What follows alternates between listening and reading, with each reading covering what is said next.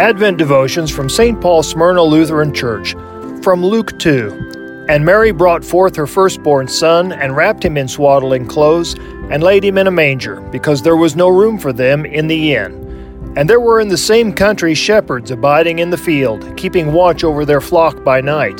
And lo, the angel of the Lord came upon them, and the glory of the Lord shone round about them, and they were sore afraid. And the angel said unto them, Fear not, for behold, I bring you good tidings of great joy, which shall be to all people. For unto you is born this day in the city of David a Saviour, which is Christ the Lord.